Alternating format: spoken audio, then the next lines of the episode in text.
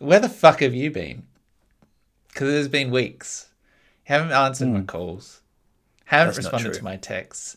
I went to your door and I did the whole placards thing. I, I had pop music on, got your attention, dropped signs, and the people there acted like they didn't know you. Well, you're probably at the wrong house, and even if you were at the right right house, um, pop music. Pop music. That's how you're gonna get me out. yeah, maybe if I put a little toxic, little tay tay. a little bit yeah. of Britney Spears, you'd Yeah. you'd be down in an instant. Yeah, I mean, it's weird. So I don't get know the fuck off my property. if it's better to go for like I don't know Bjork. Does that get you? It's a weird one to put to put on a a boombox above your head, but you know, I'd be curious about Bjork. okay. I'd be curious. I'd be like, "What is someone playing Bjork on a boombox out downstairs? Yeah, downstairs?" like that's a loud. That's a loud song. But yeah, it's been a it's been a New York minute. Mm. It's the funny you said New York because where are you right now? Da da da da da. Um, I'm in the big city, the big smoke, Big smoke, the smoke. big apple, Seoul, Seoul. North Korea. Wait, South Korea. South Korea. Shit. South Korea. I keep making that mistake. Yeah, I'm sure the Um, locals love that. They do not. Uh, no, but we're I'm I'm here in in Seoul on a very humid afternoon, two thirteen p.m. Oh, on a Friday. it's very specific. Um, so yeah, I'm. That's where I am, enjoying life. Yeah, you're away. You're you're in overseas. You're this might not be the, the correct word, but you're unhoused. You're, you're homeless at the moment. You are I am sort homeless. of you're just a nomad. I'm between. I'm between You're accommodation between homes. Yeah, for for a permanent for an indefinite basis. yeah. Um, but yeah, it's been. I missed you, man. I missed you. Me too. I I mean, I've How been enjoying vicariously because I have, for all of our jokes and japes, I have been watching your travels and So many japes. Oh, enjoying the, japes. enjoying the stories, enjoying the glimpses of overseas life. It's yeah, I mean, look, tell me tell me how it's going. Um, yeah, so we've been traveling for a week and a half now. Um, we started in Japan, did that for a week. Now in South Korea, um, and we're going to Vietnam on Sunday. So we've packed a lot in. Yeah, I, I have to say I was slightly surprised how quickly you were not in Japan. Well, this was our thinking. I do. We do kind of regret that a little bit. Like we wish we could have spent more time there. We, we could have, um, but um, it would have been nice to spend a little bit more time there. I think our thinking was, you know, we're going to have, you know, a bit of a, a bit of a holiday for ourselves. And Japan and South Korea they're a bit more expensive, so Yeah. we thought we'd try and limit that time. And then when we get to Vietnam, we'll have um, we'll have like a place to stay and a bit more longer term um, kind of basis, and then try and set ourselves up from there. Yeah. But you know, I don't know. It's been nice. We were, we were just we just did Osaka and Tokyo, and we're just doing Seoul um, here, and then we're gonna go move around Vietnam at a bit of a slower, more slower pace. Mm. Yeah, And uh, I mean, just to backtrack, backtrack one step further, we had talked on the last podcast we did, which was about a month ago, about squeezing one in sort of the week before you left. Um, Yeah. And for various reasons, that didn't happen. But how were you feeling in the lead up in those final kind of days as you were preparing to, well, you know, pack everything up and go? And how is Yeah, that? How's that contrasted now that you're away? that's a good question. I wasn't thinking. Oh yeah, well, I don't think I was thinking about it much. I didn't have time. Work was so busy. I had the busiest week of my life of, of my career on that last week. Crazy. Um, and we went into crisis mode. I'll tell you off the pod, but it was uh, it was Yeah. a bit of a thing. Did I tell you about this? this was when you designed that submarine. Oh yeah, we got to talk about the submarine. I feel like by the time this comes out, everyone's going to be sick of the sub. But yeah, Um, yeah, no. So I didn't have time to process this. I don't know if that was a good or a bad thing, but it was. Um, it, it was just like full steam ahead, and then on the Sunday, the day before we left, we were like, "Holy shit, we're leaving tomorrow." But the other funny thing is that, like, you know, Lauren and I have been on this for a week and a half now, and it's so weird to think like there was so much build up for this whole Mm. trip, like six months of Yeah. just thinking about this thing and having it looming over, and then we're you know we're on our on the couch in Osaka, and we're like, oh, we're on this trip right now. It's it's kind of weird. We're Yeah. like doing it right now. Yeah. Um, and weirdly, did you feel more relaxed now that it's happened? Like you're just sitting on a couch. You're like, I've got nothing to, like, I've got no work tomorrow. I don't have any Yeah. places to be. I'm just on holiday. Like, do you feel all of a sudden like the exact uh, opposite of that stress now that you're sort of released from all of the planning of it? You can just be in it.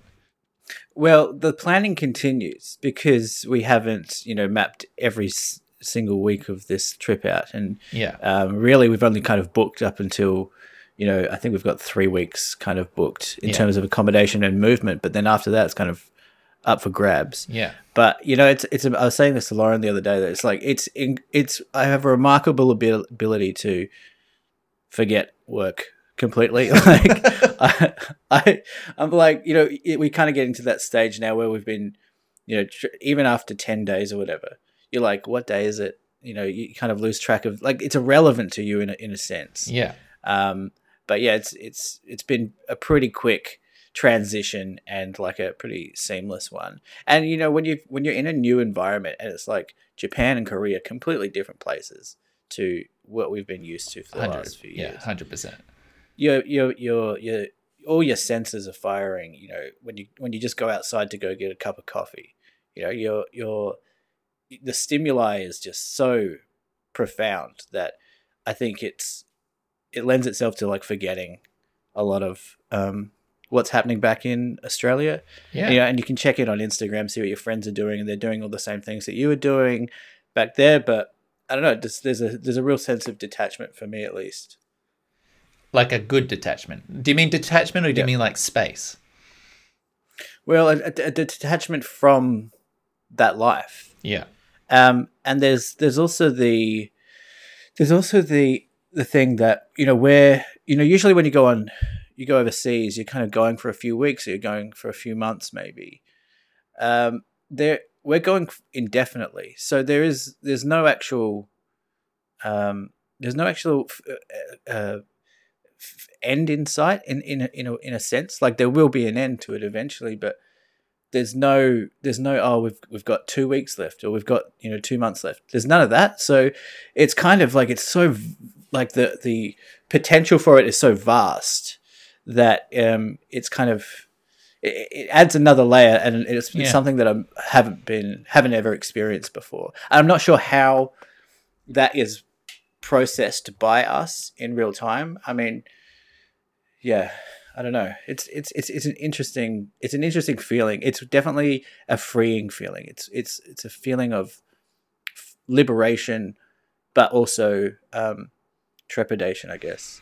if I was to guess, I- I would imagine that there's going to be a point, probably fairly soon, where it switches in your head from I'm on holiday to this is my life now.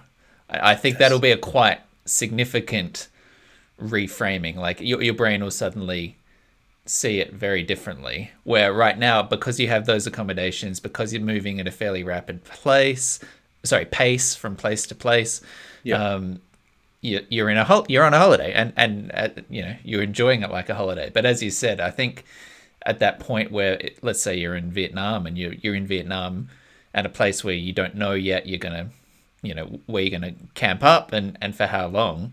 I think there'll be a point there where you're like, okay, now I live in Vietnam, and Yeah. that's going to be a very interesting transition. I think. Yeah.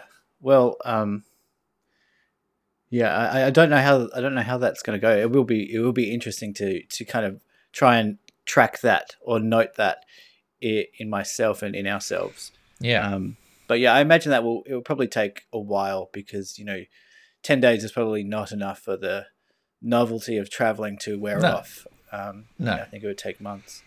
any things overlooked or any regrets about that week before you left? Like any fuck, I forgot my eyes, or I didn't get to see the, you know, these people, or you know, anything that before you went that was overlooked. No, I think we did a, a pre- pretty extensive uh, goodbye tour Yeah, um, where we said goodbye to you know the people that we really wanted to. So I probably shouldn't say that, should I? oh no, we missed so many people. Um, I mean, No, you, we- you know, you could, you could. I've always thought of you as the John Farnham of this podcast, and I say it's it's quite plausible Wow. you could be back for another goodbye tour in a year or two.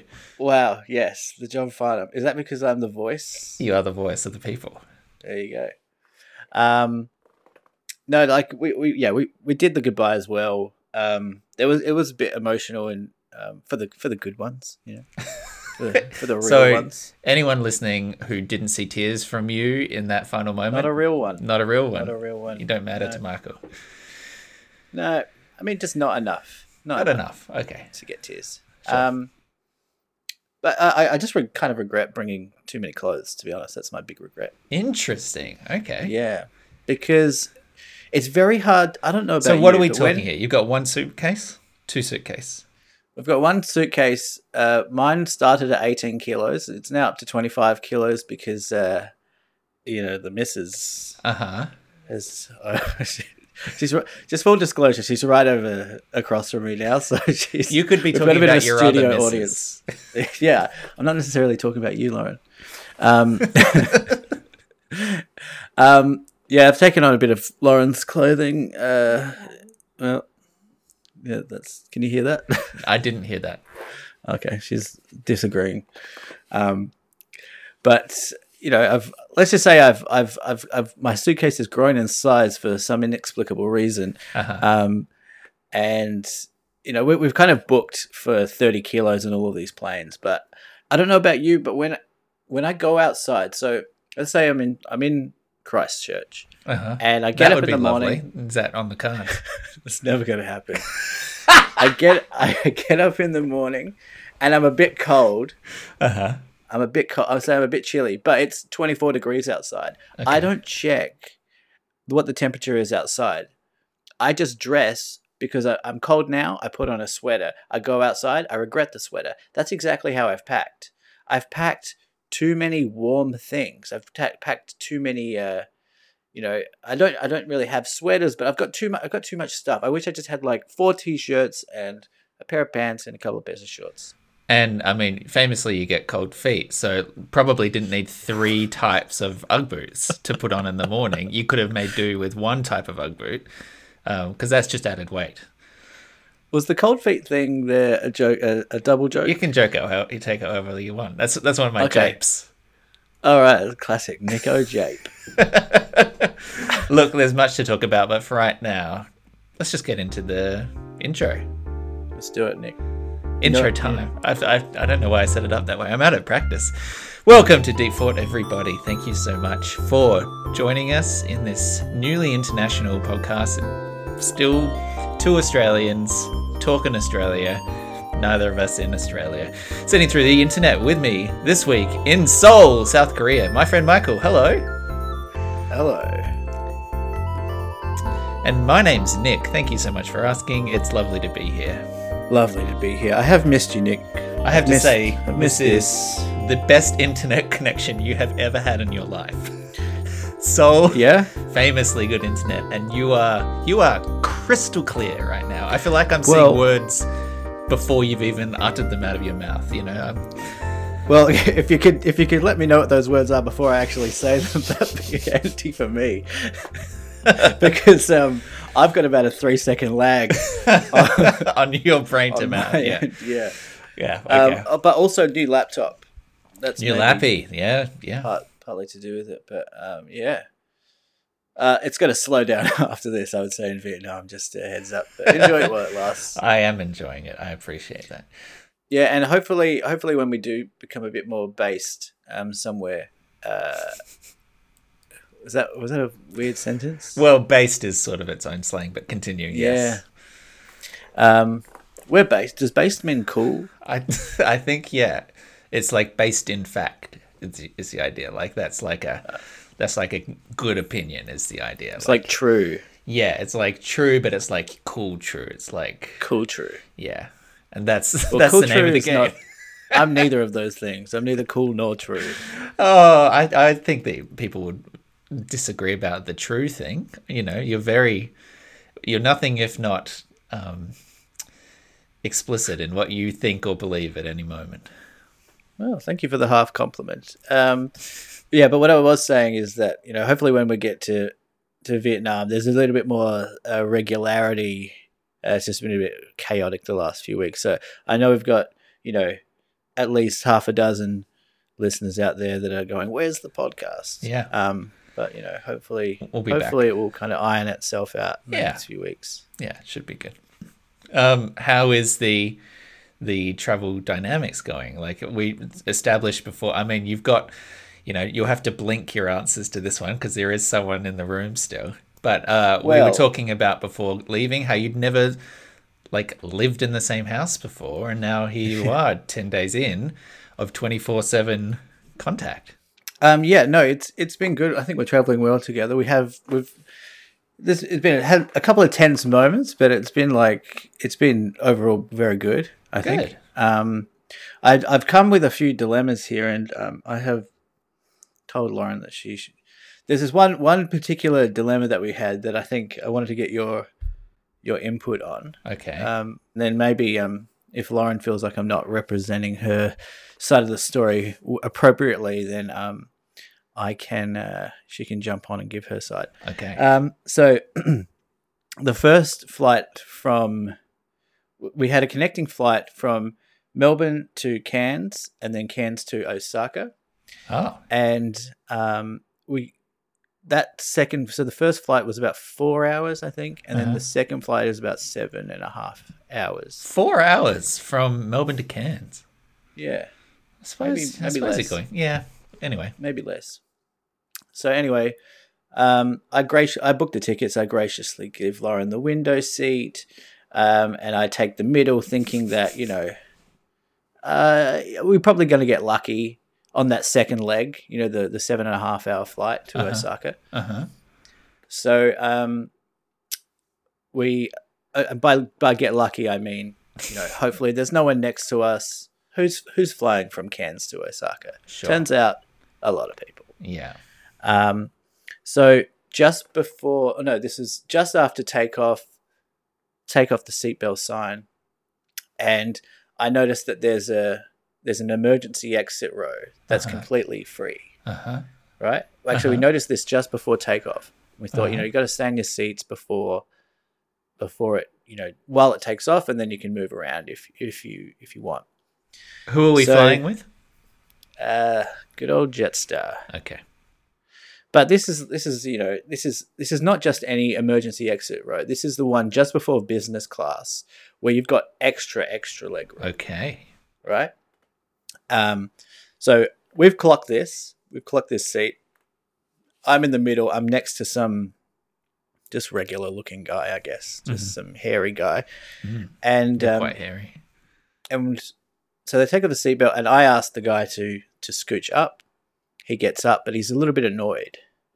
He uh, he gives me a little. He doesn't say, "Yeah, no worries," none of that. He kind of, I might have just uh, in like heard this in my head, but I I suspected that he made a little like uh, like muttered that he was annoyed that I you know asked him to get up, and he's thinking, you know, is this just going to be a what happens throughout the whole flight? I'm going to have to get up for this asshole. Is he like 50 or like same age? What are you talking? I think he's about the same age as me. Okay. So when he was like, Yeah. "Rah, rah, rah," it's not like a grandpa. It's like he's an able bodied guy, you know, Yeah. like shouldn't really be causing a fuss.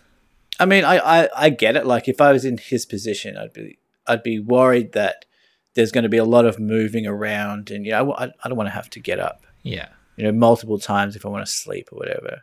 Anyway, so I get up. Sorry, just one more question, then I'll let you get on. When you say you might want to sleep, this is a night flight. No, no, this is this is just during the day, but Okay. people people sleep. Sure. Yeah, yeah. I'm just checking. flights. Um, so as I'm doing this, there's another Japanese businessman who has also seen this uh, premium seat that's free, Uh-huh. and he's jumped over into the window, and he's put his stuff in the middle seat. So I'm like, ah, shit, I kind of missed my chance here, thinking that Lauren and I could just move up Yeah. to the emergency exit row and have you know a very comfortable flight rather than being in row 13 or whatever so this is the uh, this is the, the the dilemma part. So in my head, I'm thinking this guy who is sitting next to me is kind of annoyed that I'm like making him get up. So I make a split second decision to grab my stuff and take that seat, hmm not really thinking about, you know, whether or not Lauren can come or wants to come. Maybe she wants to stay. So in the, your in the logic window seat. in this moment is I'm going to grab aisle seat in this emergency exit yes. for us. And then For after us, we've got it, maybe. we can have the conversation. Hey, Lauren, do you want to be up here? Do I want to be up here? But look, we've we've called dibs. This is on us. Yes. The middle seat there has businessman shit on it. Yes, but he He could plausibly move it.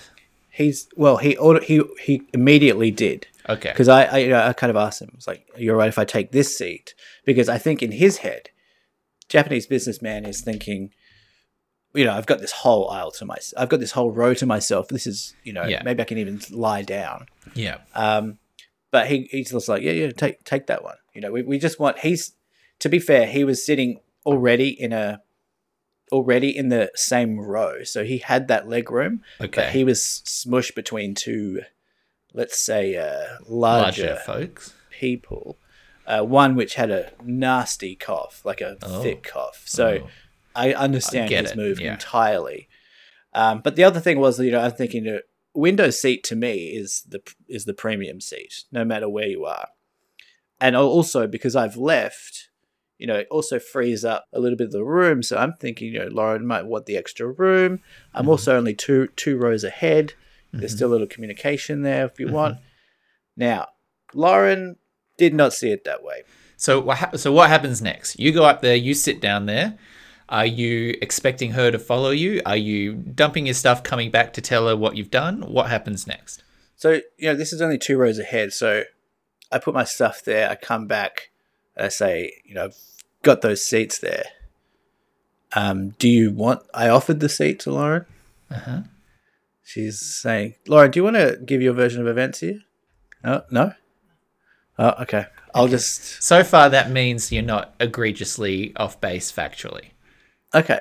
Would you agree that I'm not off base here In in terms of the facts laid down. in terms of the facts? It was you just got up So from Lauren's end, it was that I just got up and didn't tell her Okay. that what I was doing. So I just got up. I didn't even know if I was going to take the seat at this point. I got up and then I thought I don't want to ask this guy who sat back down in his seat, the guy who was originally next to me. I don't want to ask him to uh, get up again. So it, it- and with with the potential that I might move back again. So Uh-huh. I think I just made a split second decision to go Uh-huh. take the seat.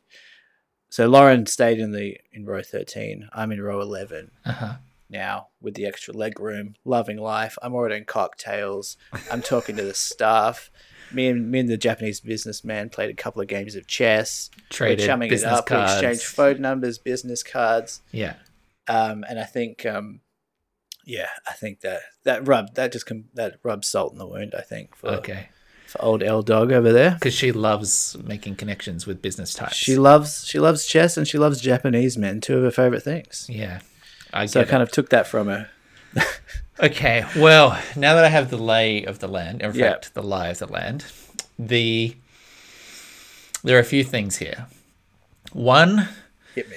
window seat is trash. I don't know why anyone would want it. only, so chi- only children love the window seat. only children want a window. Yeah, and I'm a Children- child on a plane. Children and people with, I guess, narcolepsy or something that needs like head support, right? Windows, rubbish. As a long legged individual, proudly, and I won't back down about it, the aisle is the place to be, and we all know it. You can stick a leg out into the aisle. Not only do you get that stretch room, you can have fun tripping up waiters, you can trip up kids, you can Waiters. impede. Waiters. Sorry, I only travel in first. I don't know what it's like for you back in the economy. Um, You've got waiters there who are who are yeah, separate I don't from know. the What, flight are, what are they called? Like the ushers? Whoever it Yeah, is back there. Now, now, just a point on the aisle seat. Uh-huh. Um, I get that there's a little bit of extra space, a little bit bit of extra leg room, but if you're on a long haul flight, for me, I want to I want to kind of relax and like nestle into some sort of position that might induce uh, a sleepy state. If I've got a leg, if I've got a leg out, I'm constantly worrying about am I going to trip up a waiter? Yeah, but you got the benefit of both, don't you? If you want to, if you want to side stretch the leg, you can go out into the aisle. If you want to nestle, you can go under the seat in front. You, you've got both. Okay, So but obviously, you can't look out and was- see. You can't you like, can't look out the window and see all the Yes, you can. all the stuff. You can look out the window. I mean, it's smaller, but you know, what are you going to see most of the time? Uh, Other than maybe for five minutes on take up and five minutes on landing, what are you going to see? Clouds. Just fucking I, Google it. I love looking at the clouds. so I can look at the clouds for hours. that was your your first error. Um, I think it's obvious that communication would have helped. I think the other Yeah. factor here is this is day one, right? This You've is just first flight, yeah. you have uprooted your entire life together, and within four hours you bailed. so I think that was part part of Lauren's issue with it was that you know, fir- basically first flight. Yeah. I'm not even sitting next to her No. when we touch down in this new No. country. Yeah, and I mean, look from her perspective, there was an option there where she could have theoretically joined you in the middle, a few rows ahead. But I don't know how she's meant to know what you're thinking if you don't tell her and you just fucking go. So, I think a surprise, little bit of hurt sided you. feelings. You know, She's got a very validated look in her face right now. I think that you know, I think that it is fair that your intentions were good. I think we can all agree an exit row. Wow, chef's kiss. We love it. We love the legs. Waiter's kiss. Waiter's kiss. but you should probably tell your partner what you're doing before you just disappear and go have cocktails with a Japanese businessman. Yeah, fair enough. Yeah. Um, well, okay. Court well, court is still in session. Were there other issues or is that that your main um, bugbear? Yeah, I think that was that was. Uh, I look, I, I I agree. The communication was was not where it should have been, but um, you know, I panic. I panic. Sometimes I panic, and I don't know what I'm. I don't know what I'm doing. It's like much like I don't know what I'm saying until three seconds later. Yeah. I don't sometimes know what I'm doing until. You're impulsive. Well meaning impulsive. Thank you. Good couples counselling there, Nick. You're welcome. Um, Um, now, have you shat in the vicinity of each other yet? Ah. yeah. Uh, well, look. Okay. So the shitting thing. Um, this is you've got her attention. Um, I think the watch that time actually did get caught on mic. oh, good. What? Um, so we've where we've been saying, as you know, Japan and Korea, um, densely populated places. You know where we're staying. We've we've stayed in some very let's say cozy apartments. The one that we're in now is actually a loft. yeah, uh, where the with the beds kind of above the kitchen, cool. if you know what I mean. And you, we kind of have to we Yeah. have to kind of do this war crawl, um, to commando crawl to Yeah. get up to bed every night, Uh huh. which is which is kind of fun. It's actually kind of nice to sleep with a roof that's you know that you can touch with your hand lying Oh, down. I would stand up and just bonk myself every time. I think. No, well, I have been worried about that, but the night terrors, you know, I haven't haven't had many night terrors while That's good. over here, but I can imagine for a tall guy like you, it's not going to be fun. Yeah, bonk city.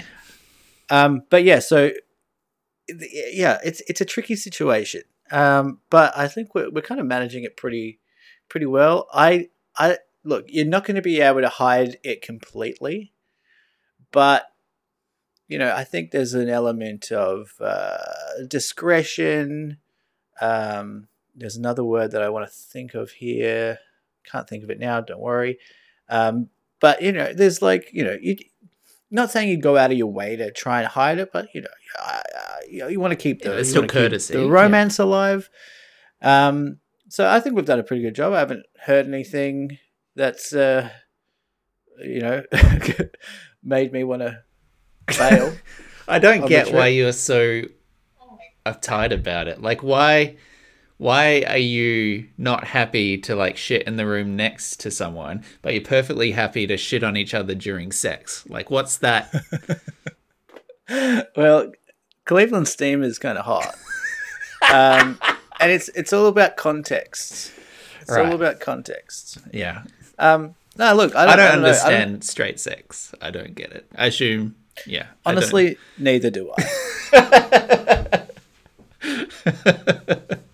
um, no, but it's it's it's not it's not really been an issue, and um, this is Well, kind of the, the closest closest quarters that we'll be living in yeah, at the moment. But you know, I don't know. I don't. I don't know if I should say this, but I I can be easily grossed out by a lot of people. Mhm. Um, and Lauren's is. I'm not just saying that because she's staring at me right now, Mhm. but Lauren is one of the few people in my life that just never grossed me out. And she's pretty gross, objectively speaking. okay. Uh, you couched the nice thing immediately in a less nice thing, which is sort of par for the course. Um, look, I don't want to. I don't want to completely hug the pug. You don't want to hug the pug. I don't want to completely hug. I'm worried about like hogging the pug on um, on all this travel stuff. Yeah, um, but, but I I, do feel have- like this is important. Like, I, I don't think that for the rest of our podcasts in your travel era, we're going to be as focused on it. But this is day one. You know, I'm interested in this stuff. Okay. Well, I'll, I do I've have- a couple of things written down. Yeah, I do Oh, have a, a, a science news lined up, and I do have a couple of other little talking points stuff that we can touch on. Um, but I'm just thinking if there was anything else travel wise that I. Oh, I, I guess I just want to know like, have you enjoyed the places you've been? Like, you tell us, tell me about North Korea. Yeah, so we did the DMZ, the demilitarized zone yesterday, um, which is a very bizarre experience. Like, yeah, it wasn't, it was cool. It was cool. And it's only, it's crazy because we're in Seoul here, which is kind of the north of South Korea. Um, and it's like an hour drive. You can drive, to, we could theoretically drive to Pyongyang in North Korea in two hours wow. yeah, it, it, I didn't realize how close they were. Um, the the tour itself was was interesting. You obviously just the, in the, on a bus with a bunch of other white people, which is fine. Koreans didn't. I mean, we met some Korean lads um, the night before. They had no idea you would even you could even tour. You could even go to the demilitarized zone. Wow. Like they had no idea. They're like, is that something that white people do? Um. So yeah, it was it was interesting. We we went to they take you to a couple of various checkpoints. It wasn't exactly clear at the start where those checkpoints would be. So, you know, I think I was sending you photos initially when we got to the first zone and I was taking photos and I was like, North Korea's just over there, but then they drive you even closer yeah. and you can literally that you, you go up to this observation deck and you can literally see um, you know cars in North Korea moving along and um, it, we didn't see any That's farmers so working weird, but, you know, isn't it? An observation it- deck. At, like you're going to the mean- fucking zoo. well that, that's ex- that's exactly what I said like it's it, it was so strange to be looking at people just living their lives if you didn't have the context of you know North Korea being you know the the villain of the world, um, it wouldn't it wouldn't mean anything to you really. But but having that context, it does make it like oh whoa, it's like North Korea, it's like the North Korea. Um, but you really are just watching people live their lives, which is interesting. Also, you can go to North Korea. yeah, so that's and what it's just Ben a bit did. tricky. He went in there. Yeah, yeah, he was in. I'm sure. I'm pretty sure. Wow. Yeah. I mean, I would love to, I would love to go, but yeah, no, like you said, it's it's um it's kind of like um yeah, it's kind of like treating people like zoo animals. Yeah. Um, and you know, I don't know if you know that. Um, well, I just found this out that um, uh, the military you can script it into the military. Yeah. Every every man is um has to serve in the military at the age of twenty in Yeah, South well, that Korea. was famously what split up BTS. Oh right, yeah, of course. Behind the scenes, um, and so th- there's all these like young soldiers up there, and they're, they're kind of rowd. They're the kind of the rowdiest ones. They're kind of joking around. It's like they're, it's like a kind of very, you know, laddie, um, which you, you kind of don't really expect out of South Koreans. Uh, you know, uh, some you kind of think that South Korea, the military service in the in South Korea is kind of treated really seriously, and that you know there's a lot of respect amongst people in the culture here. Uh, so it's kind of weird to see all these boys together in their uniforms, going up on the observation deck, looking into their enemy, Yeah. um, and just watching watching North Koreans. And I'm guessing that they're just doing it as part of you know, it's kind of context for their service. Yeah. Uh, but it is it is it's it was odd. Like I think I, I took a photo of all, all of those guys kind of lined up, and it was yeah, it's a little bit surreal just to just to watch South Korean soldiers looking in at, at North Korean civilians. Mm. Um, but yeah, it was a cool experience. I mean, they've got a fucking theme park there though. Like I didn't know I didn't know how to take it, and they they've got you know at every point that they take you to, there's maybe like five checkpoints. Um, they're, they're you know they're serving hot dogs, and they've got like DMZ merch, and they're they're playing like smooth jazz, and there's. Uh, and there's a theme. There's a theme, an empty theme park there. And I was just like, what? Land. Yeah. Yeah, like what is this? Is it was very odd. Yeah. Um, but it, I mean, it's a cool experience. Like I don't know, I probably wouldn't do it again. They they actually take you down through one of these tunnels that the North Koreans built. Um, after there was a, I'm going to butcher the history here, but there was like a an armistice agreement where they agreed that they wouldn't you know, fire at each other or whatever, and then North Korea secretly built all these tunnels underground into into South Korea Right. um, with the intention to you know invade. Sabotage. I guess at some point. And then anyway, they were found by South Korea. They reclaimed them, whatever. Now they've turned them into a tourist attraction. and you can go down there, and that was part of what we did. We went down into these tunnels, and it's like an 11 degree uh, decline, and it's like four. I think it's 400 meters, 400 meters in this tunnel. You can stand up for, to a point, and then you're kind of walking hunched over. So it's kind of cozy. And there is You started 200 falling other asleep. It was like your ideal plane scenario. there's there's 200 other tourists in there though and you know you have to wear a hard hat and you basically get down to the bottom and i, I couldn't even make it because it was it was too uh, I was, you know we stopped at one point and i saw all of these people at the bottom of the thing waiting to look through this it's kind of a peephole lauren said Yeah. she finished it. Um, kind of to look through this this peephole thing, and apparently they just made up these artificial plants and stuff to make it look like it was a it was a place, but it, it was just fake. Um, and I couldn't. I just started to get a bit panicky, so I had to leave. But yeah. it was, Claustrophobic. it's just- it was it was very strange how they how they commercialized this um, this zone that yeah. serves in a very real sense um, as a as a, a kind of a, a neutral space between two nations that have so much history. Active conflict still. Yeah. And the other the other interesting thing is that after this after this um, tour, they take us into a, a viewing room, which is kind of like a cinema, and you watch a 15 minute video on the DMZ, the history of South Korea, the history of North Korea, and the conflict. And we were saying this on the right way home. It it it felt very much like propaganda from South Korea, and, and it's not necessarily that. It's it's definitely not propaganda in, in, in the way that North Korea is almost certainly um, telling their- Demonizing. yeah. Their foes to It- their people. South Korea, like their, their their version of events is definitely more based in truth, or at least not to sound too conspiratorial. I really don't mean to sound that, but like at least you know the version of events that Yeah. we've been taught as well in Western society. Yeah.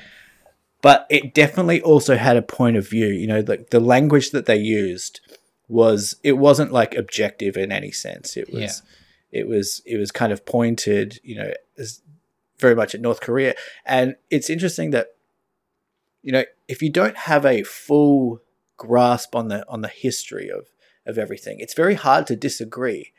You can you can disagree with some of the language that they use, um, but like the facts, I don't know if they're what they're telling me are facts or what they're not. But like I think it's like creates a little bit of I don't know. It's it's not as trustworthy as it as it could be. And you know, at the end of I mean, it, it felt very much like the South Korean government want Western people who are going on this tour to leave with a very particular uh, idea of you know what happened and the relationship between South and North Korea. But yeah. anyway, it's very- interesting in the context as well of you know the entire country as you say all the men for decades having been conscripted and gone through a militaristic preparation process and everything uh, i'm sure as you say that the the focal point of like making that a tourist destination is for tourist you know impressions. Like it's communicating something to the outside world. But i think it would be true to say that also it's a self-reinforcing belief system thing there as well where the narrative also suits the idea of conscription and the, the preparatory you know military stuff that every man has to go through. Like it's it's bolstering that narrative too i'm sure Yeah, absolutely. Um, and it, we we learned a, a few different like interesting things about um, about the relationship. One of them is that um, and apparently North. This is our, our tour guide, who's a really funny young guy, South Korean guy. He said that you can South Koreans can hear can tell if you're a North Korean. They have obviously a lot of defectors in South Korea and apparent, he said that they stick out like a sore thumb because a lot of the language that they use is very old fashioned. It's Yeah. like they've been stuck in time. yeah So they can tell, South Koreans can tell if um, you're a North Korean just by how you speak because you speak like you're from the 20s or something. yeah Right, yeah. And they also have to, those defectors, they have to spend um, three months. If, like, South Korea will invite North Koreans to defect to to their country yeah but they have to they have to spend three months in an education kind of program in order to bring uh, to assimilate them back into South Korea. Yeah. So I read a book. I'm pretty sure this is the one. Uh, called "In Order to Live" by Yeonmi Park, which was about a North Korean girl who defected, went to South Korea, and and her struggles to uh, escape everything from like um, prostitution and, and child abuse and like she had a sister and and all of this um, like a, a mother and a sister who were trying to all get out at the same time and the shit she went through to leave North Korea and get to South Korea and you know no, no spoilers she ended up getting there because she was able to write a book about it um, but at the end of that novel they're talking through that process of the several months of of uh, what, what did you call it like re-education or you know Yeah, re-education program. that whole time in like a almost like a prison of a different kind where you're learning how everything you thought about the world was wrong and and get re-educated about it. Um, so if there is either in yourself or in anyone listening an interest in those kind of stories i, I can recommend that book because I, I i really enjoyed that perspective of it. But like it doesn't doesn't make north korea sound like a particularly hospitable or pleasant place to go live I would. I'll definitely check out that book because I need some things to read. So Yeah. um, thanks for that. Yeah, but I mean, the other thing is like Kim. I think South Korea has had something like twelve or thirteen presidents or prime pre- presidents in since it became its own nation in like 1950s. wow and North Korea's had three, and they've all been related to each other.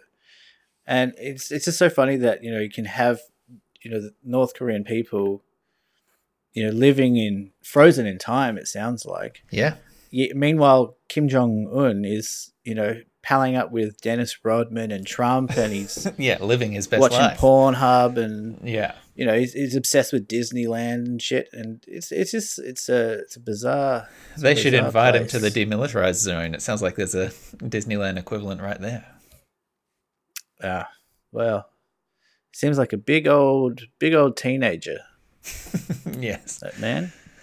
oh well uh, that's really interesting uh, thank you for sharing um, i look forward to what in two weeks time you'll be in vietnam We're there. We're there on Sunday, actually. yeah so Um, it'd be interesting to hear what's what continues to happen in our next pod Yeah. Um, All right, you know, how about you say things? Yeah. I shut the fuck up. Hey, Michael, eat shit. Oh, what? Eat shit. It's time for science news. Play the jingle. It's that time.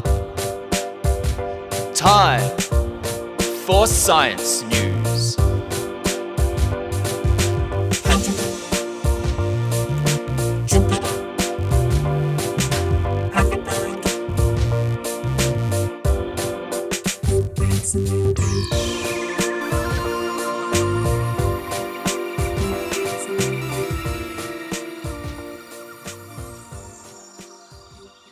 Okay. I don't know about that new lead in, Nick. It's a bit aggressive. Okay. Well, let's see what you think after this. Uh, the Guardian reports that the US approves a fecal transplant pill that will obviate the need for stool banks. Michael, what do you know about the microbiome? What do you know about Uh, gut health? What do I? Oh, look, I love a Yakult, um, but that's about the extent of extent of my knowledge on microbiomes. Sure. Well, let me tell you something. US health officials have approved the first pill made from healthy bacteria found in human waste to fight dangerous gut infections, which is an easier way of performing so called fecal transplants. Michael, if you had to guess, what would you imagine that a fecal transplant is and what it's for? Is it when they remove your lower intestine and then replace it with another lower intestine? Close, but instead of lower intestine, you take someone else's shit and you put it in your body. Now, so I was so close. You were close. In fact, it was arguably you went too gentle in your in your guess. You steered away from what was in the name, which was a fecal transplant. So let me let me hmm. paint some context here. The the gut, you know, of, of everyone is is a community of trillions of microbes, right? Bacteria and viruses and, and, and fungi and microorganisms are a sort of massive organic matter which digests food and has its own. It's like it's a colony that's actually two kilograms heavy, um, and the health of that colony, th- that biome, is affected by your environment, by what you eat. And in turn, that then affects your metabolism and your immunity and even your mood. So, to be healthy and to keep humans healthy, the microbiome also needs to be diverse and healthy. But that's an increasing problem in the modern world where diets are less diverse, where medical treatments like antibiotics come in and kill off good bacteria. You know, the whole Yakult thing, the whole um, probiotics thing is the idea of putting good bacteria back into the gut. It's all in this uh, this context of the broader holistic impact that the microbiome has on the human body. Um, in some people, the microbiome has been so badly damaged that it needs new microbes to be introduced. And for the past 10 years, the way this has been done experimentally is through fecal transplant. Yes, literally taking the poo of a healthy person and giving it to someone whose gut is fucked so that the good bacteria and the good biome and the shit of the healthy person can grow in the gut of the person who's struggling. This is a fecal microbiota transplant or an FMT. Um, this has been approved. Yeah, in- I'd be I'd be calling it an FMT if I, if I was in the marketing de- team at that place. I understand why you would brand it. Um, so this has been approved in Australia. This has also now been approved in the FDA in America. It's specifically at this point for treating infection by what's called the Clostridioides uh, difficile bacterium or C. diff. It's an infection of the gut that's like really serious and can actually be deadly. Um, the analogy that this article uses is i- i- for people whose gut has been disrupted by antibiotics or medical treatments, it's like the internal rainforest, the microbiome has been razed to the ground. Then C. diff, this bad bacterium, pops up like a weed, starts producing toxins, just shreds your guts, basically. So the fecal matter transplant is to revegetate the landscape, put good bacteria back in, drown out the bad, weaker competitor, this C. diff. So then the gut recovers, and then it treats things like ulcerative colitis, inflammatory bowel disease, other kinds of like real um, difficult medical conditions. So for the background, Can you tell me more about the process of putting shit in? I would love to. someone's- And thank you Okay, for you've got that. Yeah, I, I have all of the details here, and thank you so much because I was going to go there whether you wanted to or not, and I really appreciate that you set me up with genuine interest. Yeah.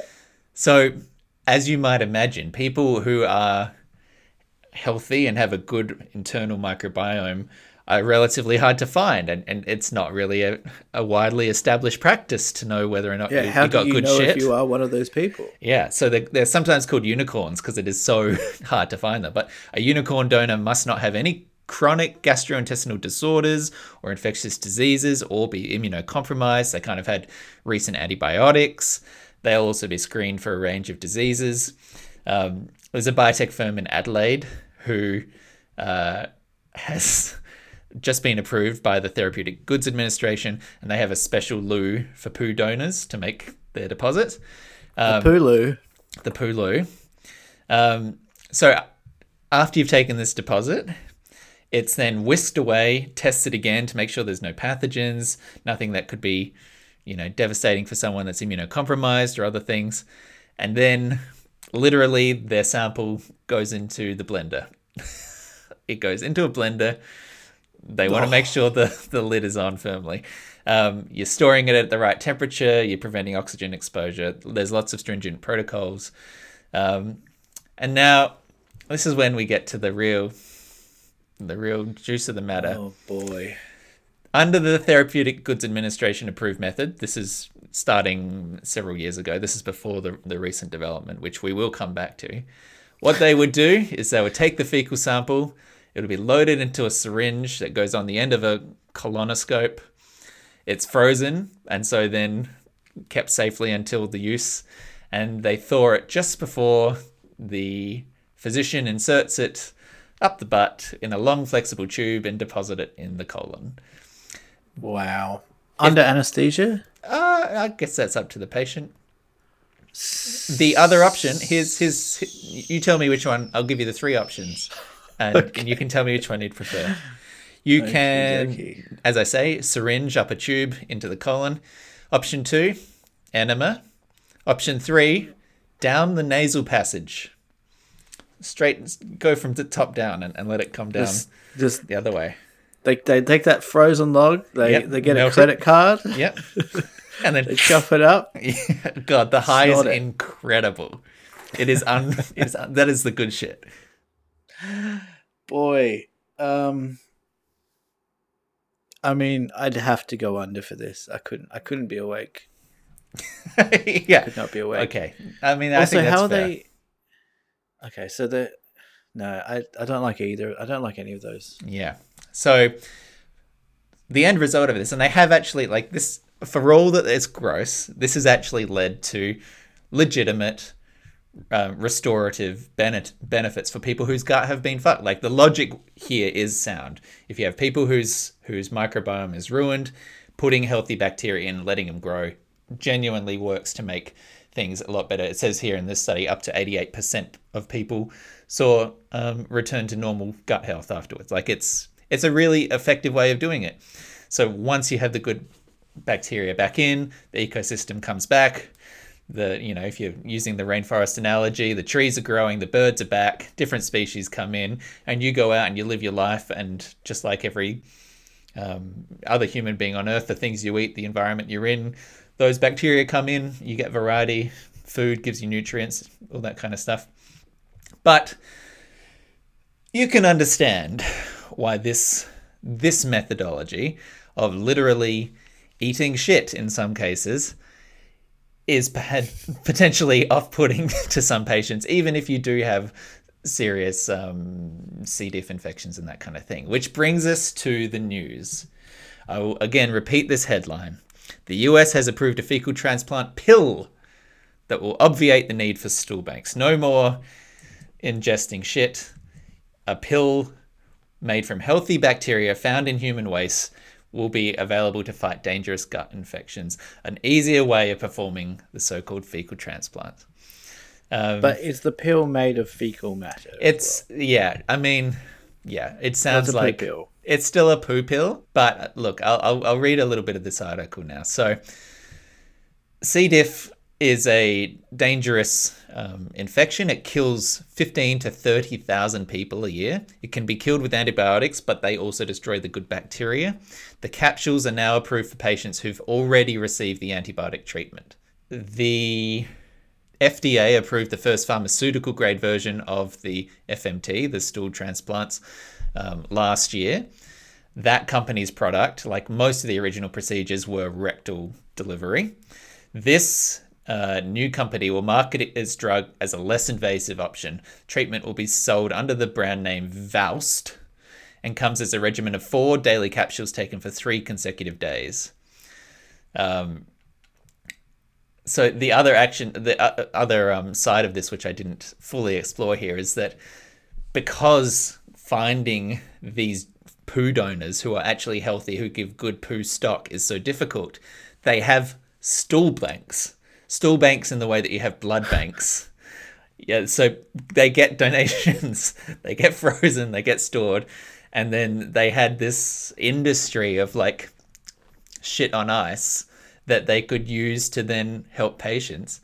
Um, this will now um, decrease demand for that and potentially make it a lot easier for people to to see recovery. Um, uh, there's one more. I wonder- Go ahead.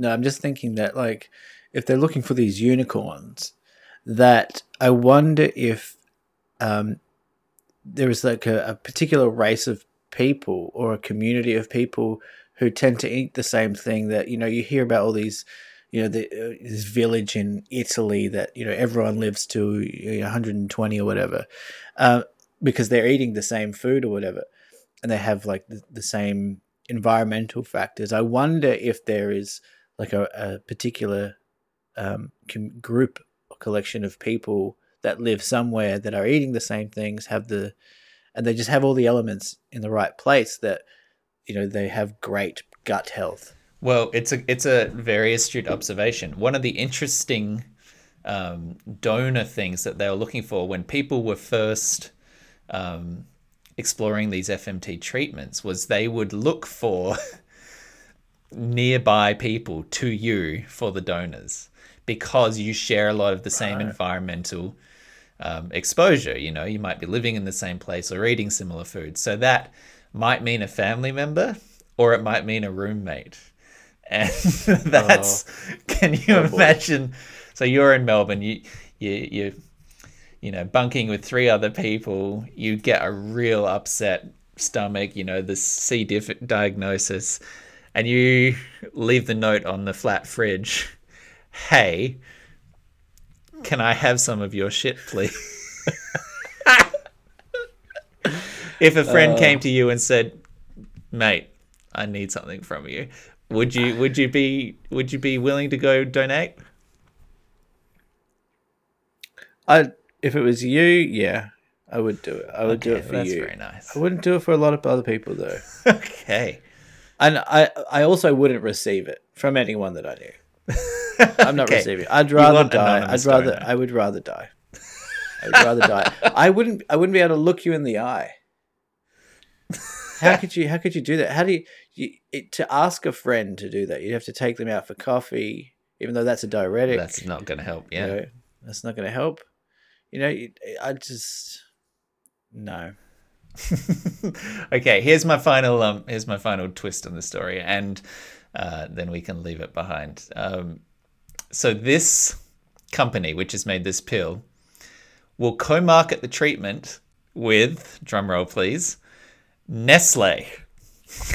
Nestle and will split the profits. The company will receive $125 million on a milestone payment from Nestle in connection with this FDA approval. So, Nestle really looking out for all parts of the, the digestive experience here. Nestle soon bringing to market its shit pill. So, keep an eye out for that, folks. It's funny that Nestle are on board here because um, literally all of Nestle's Nestle's products are brown. exactly. I mean, I, you can see where the correlation comes from. Chocolate. Yep. Uh, ne- there's Nesquik. I think that's Nestle. Yeah, that's it? brown. Yeah. Is it? It's all brown. Well, it's on brand. It is very interesting the relationship between mood and uh, and your gut and your gut health. I think like we're only there's only like awareness being brought to it now, but like the the saying, you know, go with your gut. Um, there's been like a sense I think from people without understanding the science completely that your gut really does have a huge part to play. It's like a second brain in a way where it can affect mood, it can affect emotions. People, I don't know, does it affect decision making? I guess so. Probably. You know, you know, you, that that people refer to you know an instinct as as your gut, your gut instinct.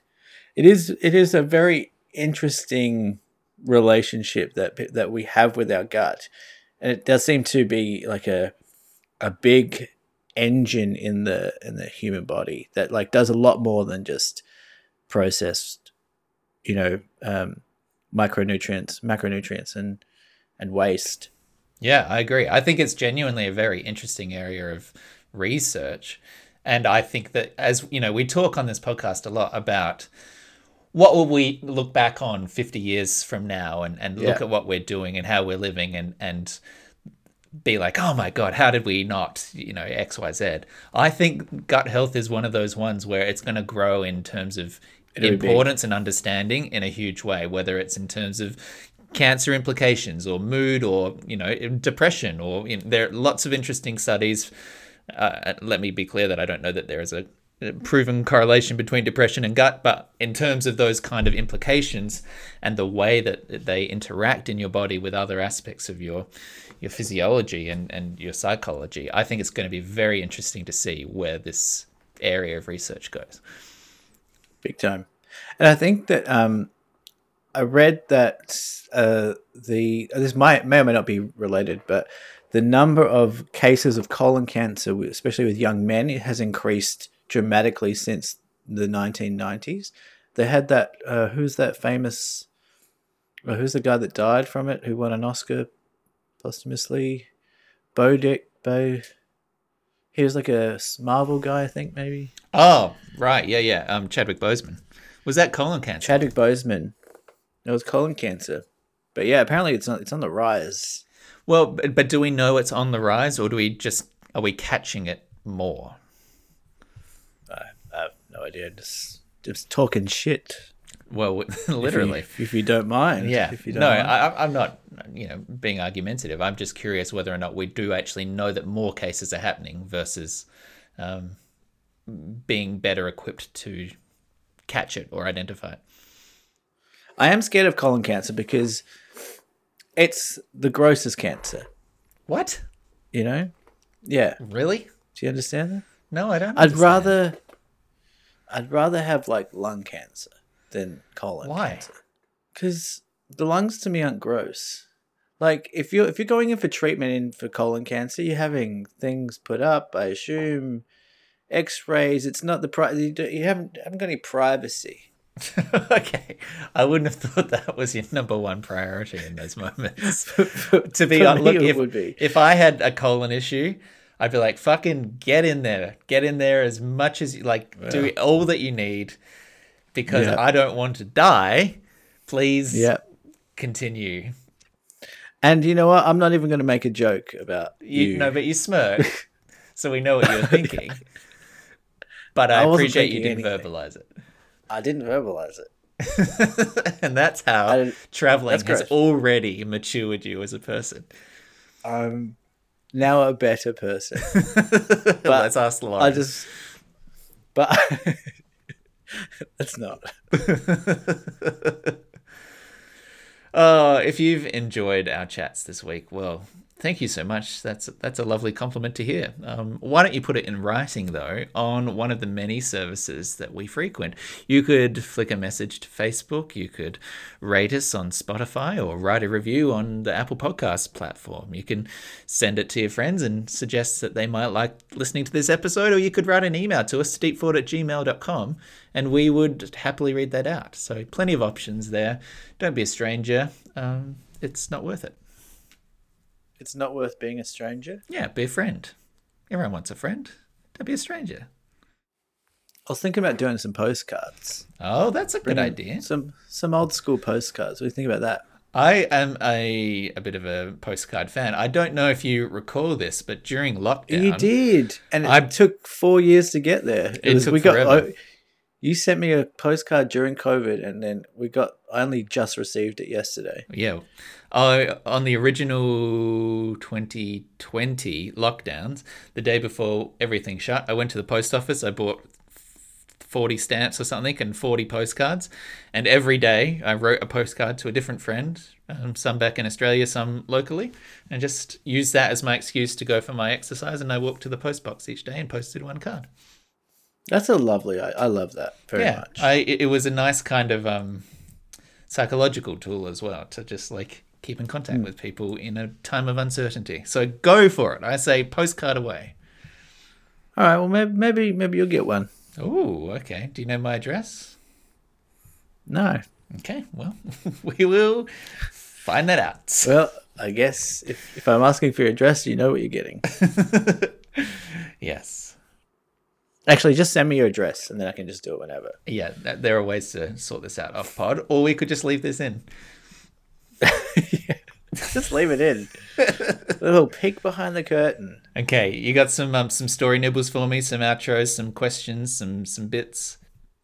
Yeah. Okay. So, um, one more, and, and apology for the travel um, fatigue that. I think we're good. I don't. I don't think you, you need to worry.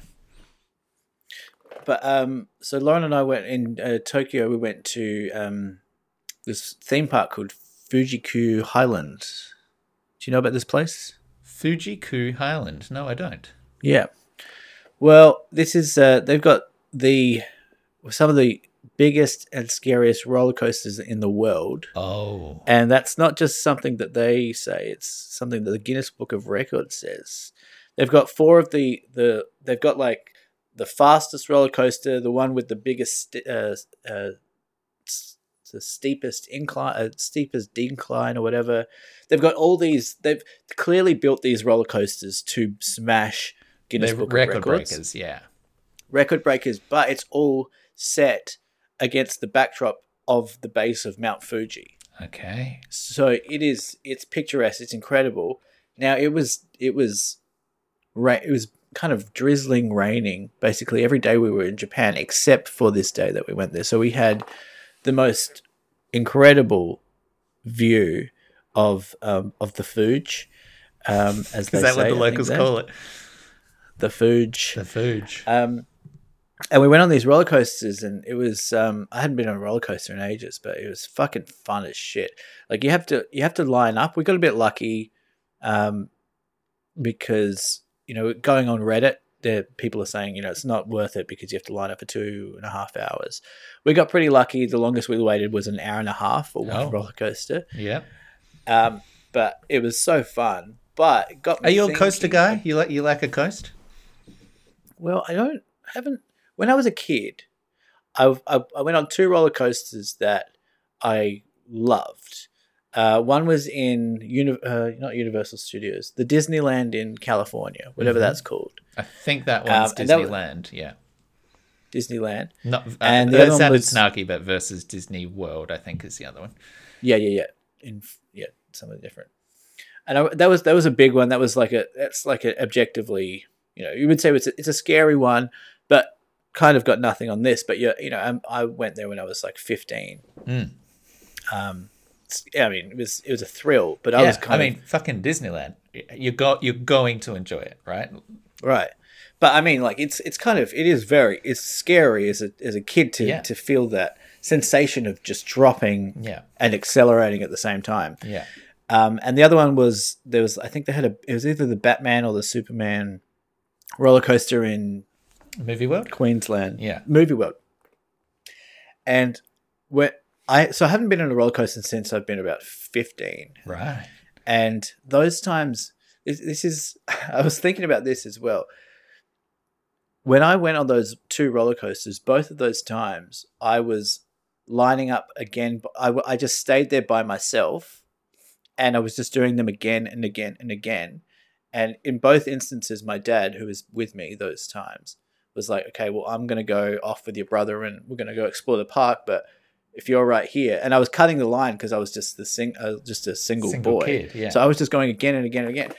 And I'm thinking, like, if I had a kid who was 13 or 14 and he was going on these roller coasters and just doing it again and again and again, I'd be, as a parent, I'd be like, this is alarm bells for addictive drug taking behavior.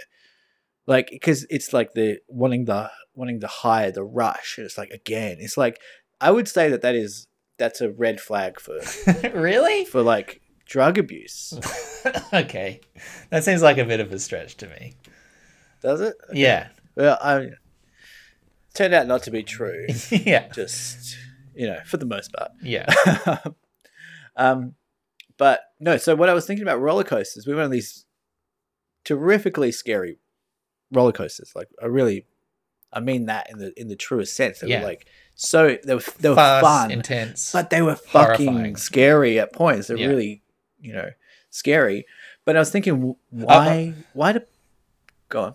Are they seated ones? Are, are you dangling? What's what? What are we talking in terms of connection? There was a dangle. There was a dangly one. That's a I spinning did one a as well. I did a Universal Studios in Tokyo or something like that, or outside of Tokyo. Yep. And it was a suspended one where it's strapped around your chest, and then you tilt forward and you dangle underneath the track, so it's going like oh yeah, this. yeah. Um, and I did that one, and that's like you're just staring at the ground. Like that one is. Yeah. it- it's very intense, not feeling like you at least have a seat underneath you.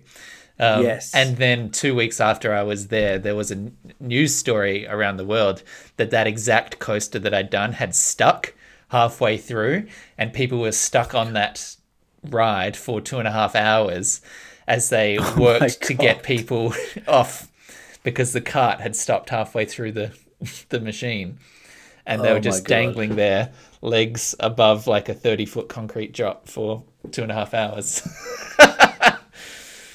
I mean, that those kind of things are going through your head. Yeah. When you're when you're strapped in. One of the ones that we were on, like you you you you get in, so everyone loads in, and you think you're at the back, and then it as it takes off, it flips you backwards like this, and it's you realize that you're actually at the front, but you're going backwards, Ugh, yeah. and it's dangling and spinning, and it's this is like I'll send you some videos of the ones Yeah, we went on because yeah.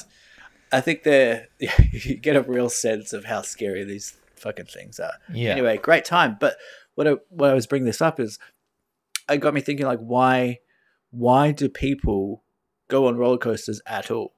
Like, what is it? What is it about human beings that want to experience, um, you know, a, a, fear, and it is genuine fear, but it's also exhilaratingly fun.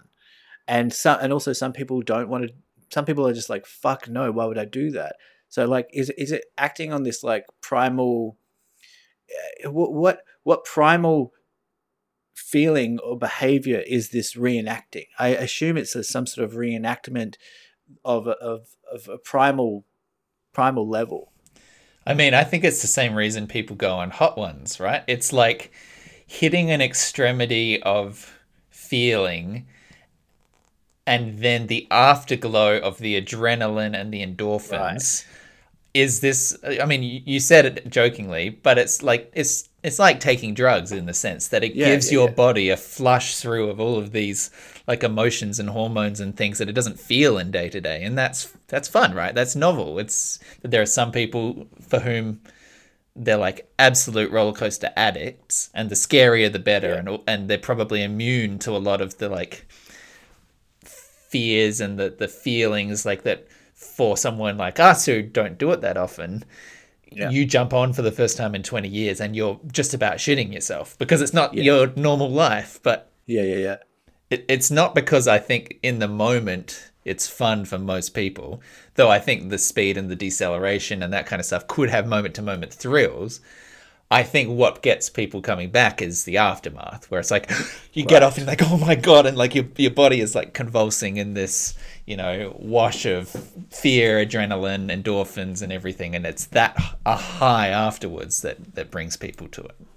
Yeah, that's a good point. Like the there is like I mean there is definitely a rush while you're doing them as well. Yeah. Um especially if you've in one day you've gone on a couple. Like so you've gone on, you know, one scary one, kind of got the cobwebs out or whatever. Yeah. And then you're like, okay, so this is a safe thing to do. Yeah, and I'm kind of you know um, accustomed to the the anticipation, which is part of the other thing is like if you're lining up for an hour or an hour and a half for some of these rides, like you just you're seeing the ride go past Go, and seeing all the screams going past, and yeah, that is that is add that adds big time to to the anticipation and and the fear and the excitement. But I think you're right, like the the the endorphin rush is akin to the the kind of rush that you get when you've um, yeah you've eaten like a hot chili.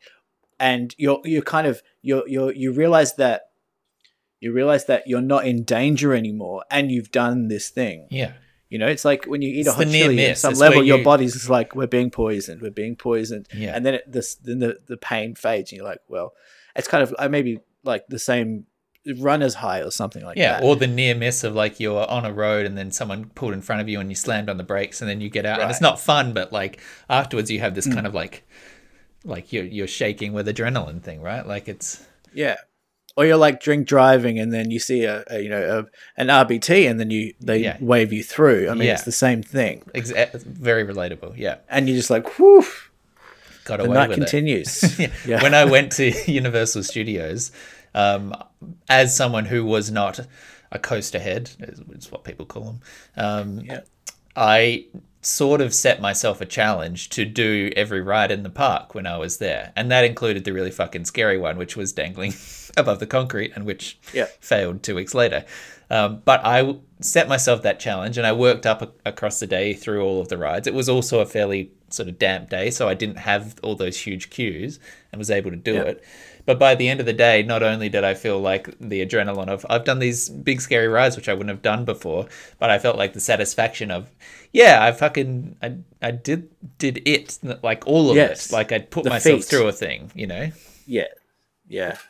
And it's a, it's a, it's an interesting thing. I think like if you're if you're looking at this from like an alien's perspective, I think you you'd find it quite amusing that that humans do this. It's almost it's, it's to bring it full circle again to go back to the the zoo analogy of like what- there's been a lot of shit talk uh, well more than usual in this episode but to bring it back to the demilitarized zone like the idea of like go up and stare at the humans in their cage like this is another sort of like looking at this objectively it's the it's these little animals who are living in routines where the historic you know, when you were an ape in a tree, you were fighting or flighting.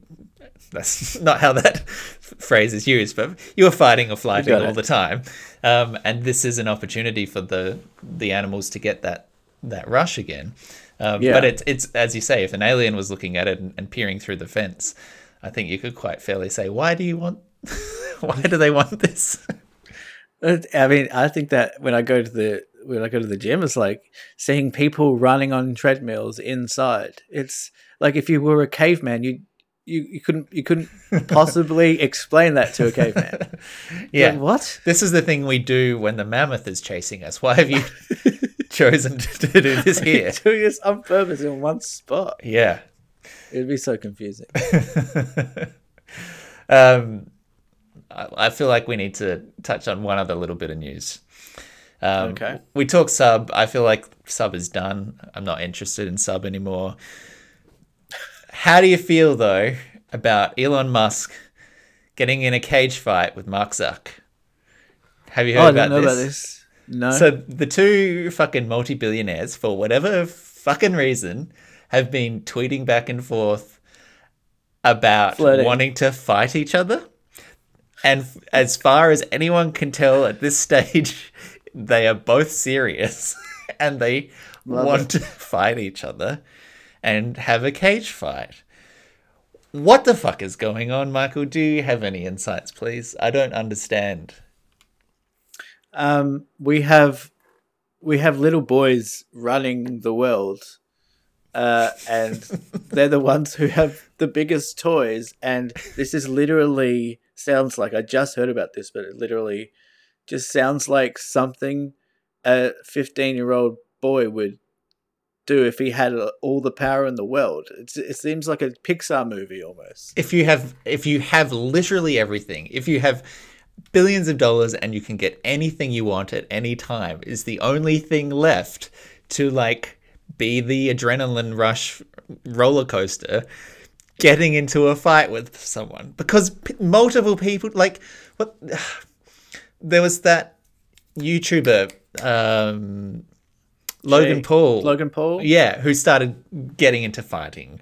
I, I, like, where is this? Is this like some weird conservative masculinity thing where it's like, I I honestly think it is a prove it. masculinity thing. Like M- MMA is is creeping into um, the zeitgeist. I think a lot more. Like I'm very much more aware of it. Like a, all of these um, podcasts that I listen to, they all start. They've all started talking about MMA now, and I wonder if it's come trickled down from the teat of Daddy Rogan. Yeah, and now everyone's just uh, you know tying this in with masculinity and i don't know it's kind of like a it's kind of like the antithesis of um of the uh, gender neutralization of of people. I think there's a certain um, subsect of people that think that um that it's men are- reactionary. men are being feminized sure uh, and women are being masculized What's the opposite of that? masculine, masculinated, masculinized, whatever that masculated, People can masculated. Who Google that later. But I, I think there is. I think that that might be it might be a reaction to that, but it's also uh, so oh God, it's so dumb. I mean, it's not. It's look. I don't want to say dumb. I don't want to paint. It is It a is broad brush. dumb. It's got, It is dumb. I'm sorry, it's well, dumb. the Zuck, why is the, and head of Elon Twitter and the head of Facebook? Why do they want to fight each other? And and Well, to be like Mark Zuckerberg has been taking, uh, like Taekwondo. taekwondo, He's been doing? Taekwondo, hasn't he? What what I find funny about this is that like Elon has he'll troll, which I think is Well I- known, I- yeah. I'm le- I'm more amused by it than some. Um, but Zuckerberg doesn't really have that in him, so maybe maybe Elon's trying to troll, and then Zuckerberg's you know thinking he's he's got a lot of confidence from the Taekwondo. Yeah. Well, the know, the, that's the um, do you know the show The Other Two? It's a comedy series. We talked about it I've actually a couple just of years ago. picked it up again. Yeah, Yeah, so there's a third season at the moment, and they do a thing in one of the episodes where Brooke dates a millionaire, and millionaires are sort of depicted as normal people compared to billionaires because she dates billionaires for a while and they're all obsessed with going to space. And then she dates a millionaire who becomes a billionaire during their date and they depict it as a very sudden change of behavior and personality and the guy just ends up like impro- improbably like clinging to a wall halfway up the restaurant. And the billionaire she'd been dating had been like rock climbing and going to space and all this kind of thing. And the the millionaire just says i want to get real high. Like just like which is the dumbest thing but somehow so emotionally true about this kind of person. It's the idea of like i just need to be up. I need to be on a tall Yeah. place Elevated. this feels like an emotional truth even if it's ridiculous but what Yeah. it, it, i don't know I really like that show. it's a fucking great show yeah we're It's not a doing a wreck show. engine but god No. show No, you wrecked it to me, I think, and uh, I, it's one of the shows that like I don't, I don't watch. I don't watch any shows like uh, all the time, but like if I'm hungover or something, I'll pop that on. yeah get real high But yeah, uh, who do you reckon will win though? It's a real question. if it genuinely happens, Zuckerberg will kick Musk's ass. I just, Yeah. I don't think that Elon Musk has any kind of coordination. Yeah, I'm on. I'm on. I'm on Zucks as well. But I mean, what a what an what an ugly fight that's going to be. Like, and not not ugly in not, not ugly in the sense that it's going to be scrappy. Just like Just sad unappealing. to watch. I mean, that sad, is- sad fight. That is the what MMA has brought to the table, right? MMA has made fighting sexy in a way that very few sports have. And if those two guys get in a cage, I think the dream's over. That's an unsexy fight, and we can all admit it. And maybe that's maybe that's a good thing. Maybe maybe we'll have maybe, Maybe if they fight, everyone will be like, oh, "Is that is that what we look like?" And we'll be like, "Yeah." So stop talking about it, and then maybe they'll kill it for everyone. Yeah, it's a hot take, but maybe Elon fighting Mark Zuck in a cage is a good thing. It Look, might be the best thing that happened for the world. It might be. Maybe we've Maybe. solved it. Uh, Nice. nice, dude. Oh, well, it was a real pleasure to speak to you. I'm glad that you're doing well. Send my best to Loz. We'll do. Apologize Um, for taking uh, you away from her for the afternoon. Oh, I'm guessing that this is the best uh, hour and a half that she's had in, in Weeks. 10 days. Just not having me to speak and annoy her. Yeah, great. Oh, Lauren says she's got a segment next time. Oh, Oh, she's got a surprise. Okay. oh, I'm very excited. Tell her, tell her sold. Sold. Was that a soul pun? No, but it could be. I've been thinking about captions for Instagram. Oh yeah, do you want to hear some of them while I'm, while I'm in Seoul? yeah. Funk Soul Brother. Good. Uh, the other one was also Soul Brother. Okay, so it was a bit of redundant. Yeah, yeah. yeah, that's all good. That's pretty much all. Okay, you had one. You had one idea. I had one. Okay, that's fine.